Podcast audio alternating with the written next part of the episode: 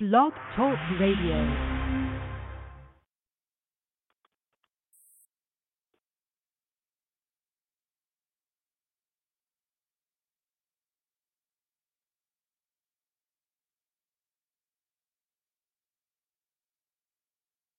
Welcome to Science Fiction Radio.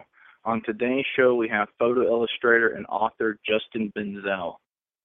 Sit tight while he joins the show.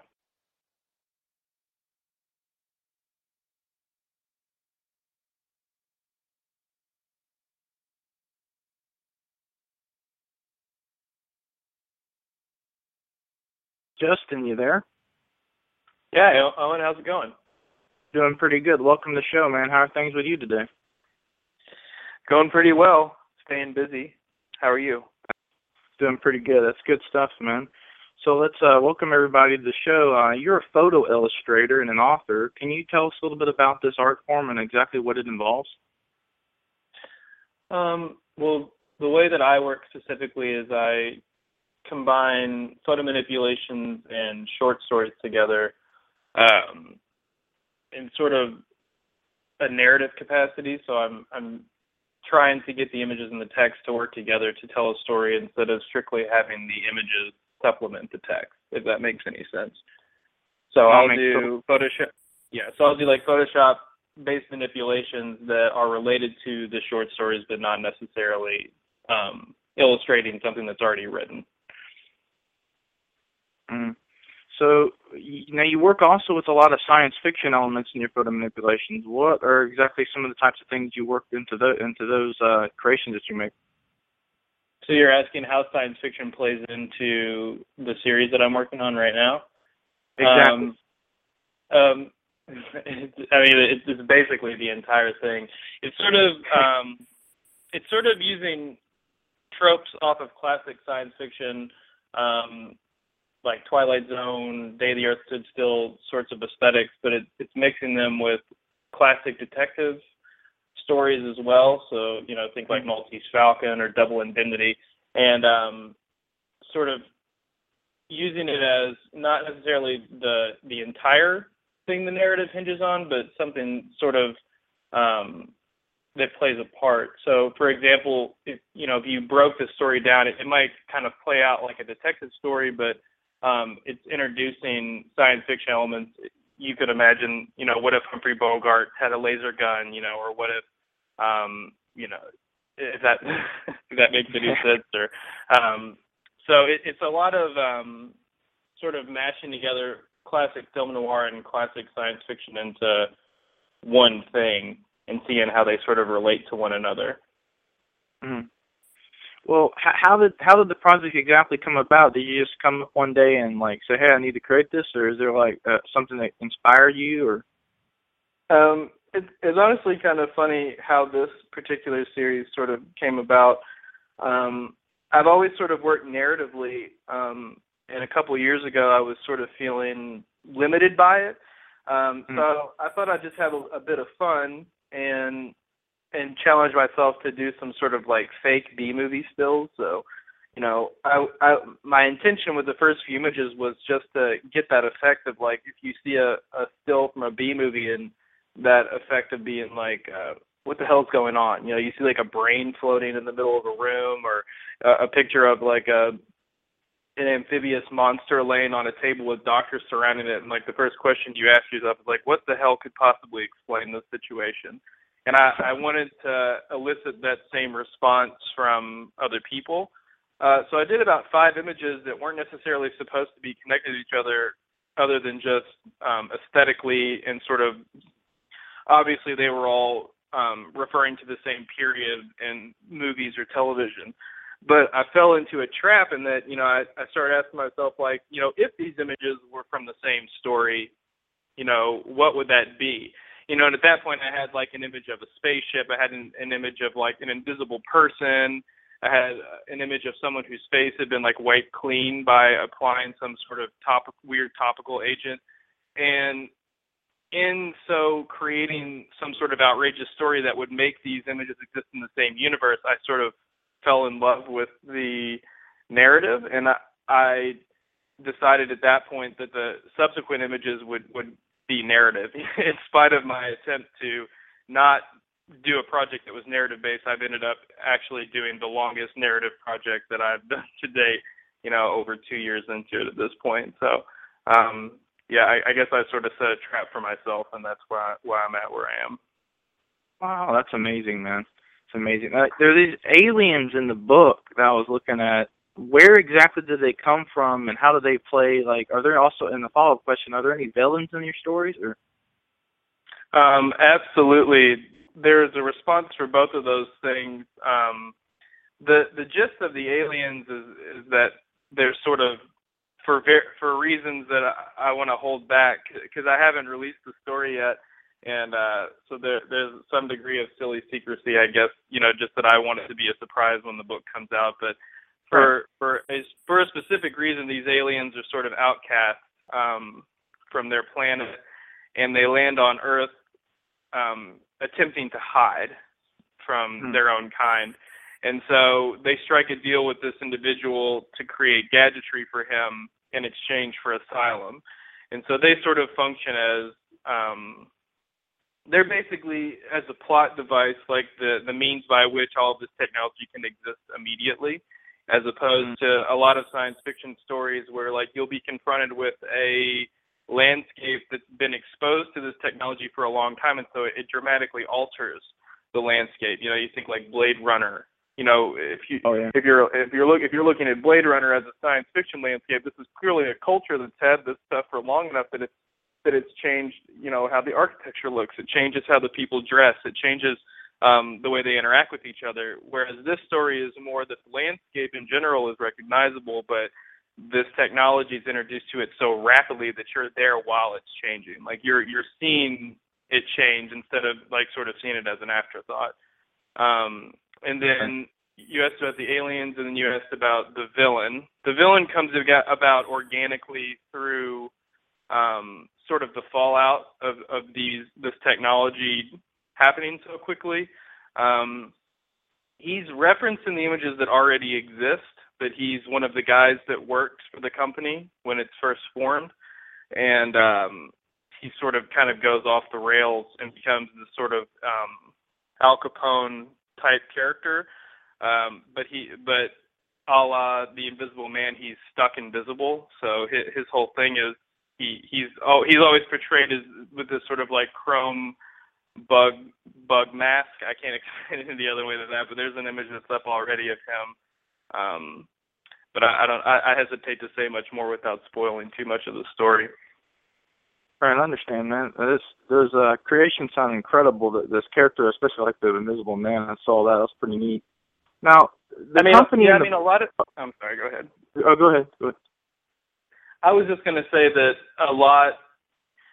I designed I designed the series sort of to be a treat for fans of sci-fi and detective um, both novels and films from the time period, you'll see a lot of references to things throughout the story if you look closely enough. Um, almost everything that I've made is is because I, I'm just totally in love with that period of culture and storytelling. And so, you know, the Invisible Man reference is just one of many that exist in the story. I mean, like, w- there's a, for example, there's a dog man character named Petey. And when I was designing the effect to do him, I was like directly looking at you know the classic Wolfman um, from the from the films from the film in the 50s. And you know when I design fish people, I'm looking at Creature from the Black Lagoon, and you know I, I think fans of the Twilight Zone specifically will see a lot of that aesthetic and also the the sort of parable structure to the narrative. Um, uh, it's just it, it's all over the place.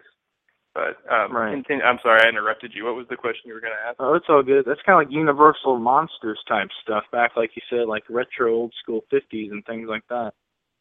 Absolutely. I mean, I, I think you know this this for me this is like playing around with my favorite stuff. You know, I, I grew up with this stuff, and um, I'm a total you know nerd about especially science fiction, horror, and detective stuff from that period. So for me, it's just like a practice in um, what happens if I shove everything that I like into one pot you know, and and see what photo manipulation, what I can do with photo manipulation as related to that. And, you know, I'm I'm really inspired also by the processes of that period. I'm a big, big stickler for uh, doing stuff practically as much as possible. So I, I build all my own props. Um, I work a lot with miniatures. Um, I try to use, honestly, try to use Photoshop as little as possible. So um, it, it retains that sort of honest and uh, quality that you that I feel like you will get when you watch classic, you know, movies and television. Um, and it also at some point it becomes kind of campy. Like you know, sometimes it looks ridiculous because of the process, but because I'm emu- I'm trying to emulate that period. Um, I think that's part of the reason that it's successful because I'm trying to mimic their process. Totally, and I understand, I understand like kind of like uh like like like the robot. Like I was noticing, there's a lot of original items like robots and ray guns, gizmos, and gadgets in your photos. What like what exactly goes into the creation of those things, and how do those come come about? You know, it really depends on um what it is, but you know, having the advent of you know after the Kickstarter, having some funds, things are a, a tiny bit different, but my process has stayed the same basically the entire time. Is That you know, I just sort of um behave as if you know I'll, maybe I'll go to a store and just and see if any if any weird object at like a at a thrift store or a, a pawn shop or something sort of like strikes me as I don't know maybe that it might be something. For example, like uh, one of the laser guns that I have was actually a soldering iron. You know, and I was just walking around and saw this thing, and something about it was like, this could be a laser gun. You know, if it was, you know, messed with a little bit. So a lot of times it's things like that, like finding a weird object or um, I, I like to do model crashes, which sort of which just means like basically I'll buy multiple model kits and then I'll take pieces from each one and, and sort of like put them together in weird ways and then create stuff out of that so that you know that's how I made the flying car for example. I I, I had an actual model kit of a of a 50s era car and then I bought like a Gundam robot kit in addition to that, and then I used pieces from both of those things together and and made this flying car and then, you know, just spray painted everything the same color and then and sort of letting the props be dictated by happenstance. Uh, mm-hmm. Sort of one of my favorite things is like I'll have a loose idea, uh, you know, of what I want this thing to be, but ultimately what it ends up looking like is dependent upon what resources I have. And the resources a lot of times are just whatever's at the store when I'm there, you know, whatever I happen to find at, at the period that I'm working on the image. And so sometimes I'm really surprised by what, mm-hmm. you know, what happens. Um, and I think that is almost like one of the strengths of working in this format as opposed to say illustration is that because my intention is probably only about 75% of what actually ends up happening because there's so much chance and flexibility involved and now with a larger team you know, letting them sort of take the reins. Like what I give my stylist like a sort of loose idea about what I want the characters to look like, and then what she comes up with is invariably going to be a little different than what I'm picturing. Most of the time, it's better because she's she's a stylist, so clearly she's better at it than I am.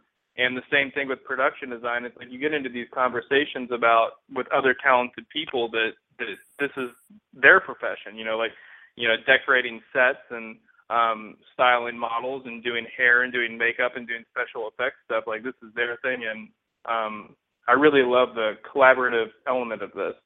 So it's not just it is with the props certainly that everyone gets involved in that, but definitely the entire production is um, sort of a practice in flexibility and sort of just like letting things sort of organically turn into what they turn into, if that makes any sense. That's totally cool, man. Makes total sense. Total sense. Now, I wanted to go back to the company in the book, the the one you had uh, mentioned that kind of, I guess you see, like reverse engineers the technology off the aliens. Is, there any like real life companies that you thought of maybe like while making the book, or in in particular, also another follow up question: Are there any episodes like from maybe like the Twilight Zone or the Outer Limits that may have inspired you to create like the company or any of the characters surrounding that? The company uh, is almost 100% inspired by a real life company that I I mentioned I mentioned before um, in the in the Kickstarter video, it was called the Gilbert Toy Company, um, mm-hmm. and they made these really, you know, wild children's toys back in the 50s.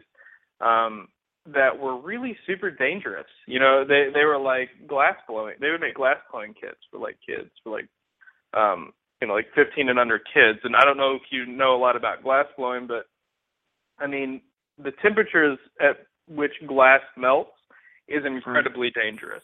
Like if you were to touch it, like you would be very badly hurt immediately. And they made they made lead casting kits. They made um power plants. Like you would have nuclear. They would give you an, uh, a set to make your own nuclear reaction, and and that's sort of why the story has grown to where it is. Is because just like sort of asking yourself what the culture would have to be like in order for that for people to allow that to happen. Um, that could never happen today, for example. Like if someone, if some company tried to make a children's glass blowing kit right now, it'd be shot down like 18 stages before it actually went on the shelves. But in the 50s, you know, because the you know consumer safety, or at least like having outside agencies that protected consumers from their own ignorance of what it was they were buying, didn't exist. If you apply that to science fiction technology, the chances of it it actually pervading the culture are much higher in the 50s than it would be today. Um, because today, I think if if an alien landed and someone started making these gadgets, there'd be so much red tape involved in getting anything to market and so much testing that that maybe we would be more protected than they would have been in the 50s. But in the 50s, I could totally imagine it just them going straight to the shelves and and whatever happens happens and you know if it's anybody's fault it's the consumer for buying it and that's that's sort of the stance that I created for the head of the Moray company and what the Moray company actually represents is sort of like we made this stuff and um here you go. It's the space age you know enjoy it. You're living in the future right now almost like the jetsons but then uh looking at it from the other side of being like obviously there's going to be consequences to this. You know and a lot of a lot of what is driving the narrative isn't strictly, you know, sort of looking backwards. It's looking at contemporary issues and things like the iPhone, for example. Uh, most people, I don't think, actually even remember too vividly before things like smartphones were just pervasive and everywhere and just part of life. But if you think about it, how quickly we went from not having that technology to just it being a given was very fast. And like the landscape how we interact with each other how we you know no one uses maps anymore. No one uses um any like no one has a landline anymore. Like everyone expects you to be accessible at all times you know always. You know you can check your email and you should apparently check it all the time. And how quickly it changed is sort of the thing that was alarming to me when I when I sort of sit down and think about it.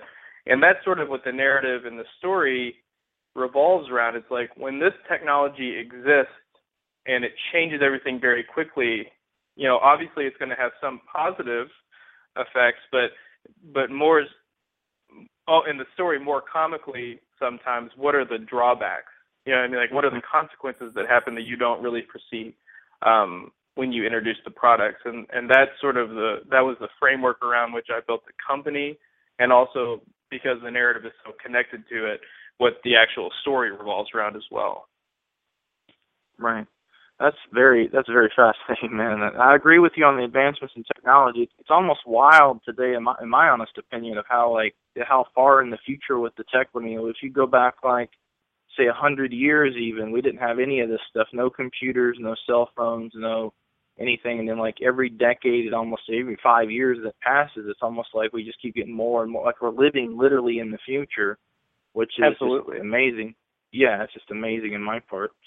Uh, and, it, I mean, my, uh, and it's it's sort of hilarious too. You know, and, and one of the reasons I'm so drawn to retrofuturism is, you know, to try to imagine people in the 50s having access to technology that's more advanced than what we have right now and how mm-hmm. that would how how that would how that would sort of like trickle into the culture in a way that's different than how it would trickle in today. Um, you know, modeling these things after classic cars or cars that existed at the time.